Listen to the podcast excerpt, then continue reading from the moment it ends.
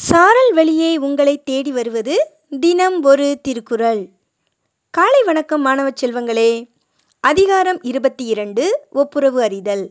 குறள் எண் இருநூற்றி பத்தொன்பது நயனுடையான் நல்கூர்ந்தா நாதால் செய்யுநீர செய்யாது அமைகளாவாறு. விளக்கம் செய்ய வேண்டியன செய்ய இயலாமையே நல்ல அன்பருக்கு வறுமையாகும். உதவி செய்யும் குணமுடையவர் வறியவராவது என்பது பிறருக்கு உதவ முடியாத நிலையை அவர் அடையும் போதுதான் என்று கூறுகிறார் திருவள்ளுவர். மீண்டும் குரல். நயனுடையான் நல்கூர்ந்தா நாதால் செய்யுநீர செய்யாது அமைகளாவாறு. நன்றி மாணவ கண்மணிகளே. வாழ்க வளமுடன் வாழ்க வையகம். மகிழ்ச்சியாயிருங்கள்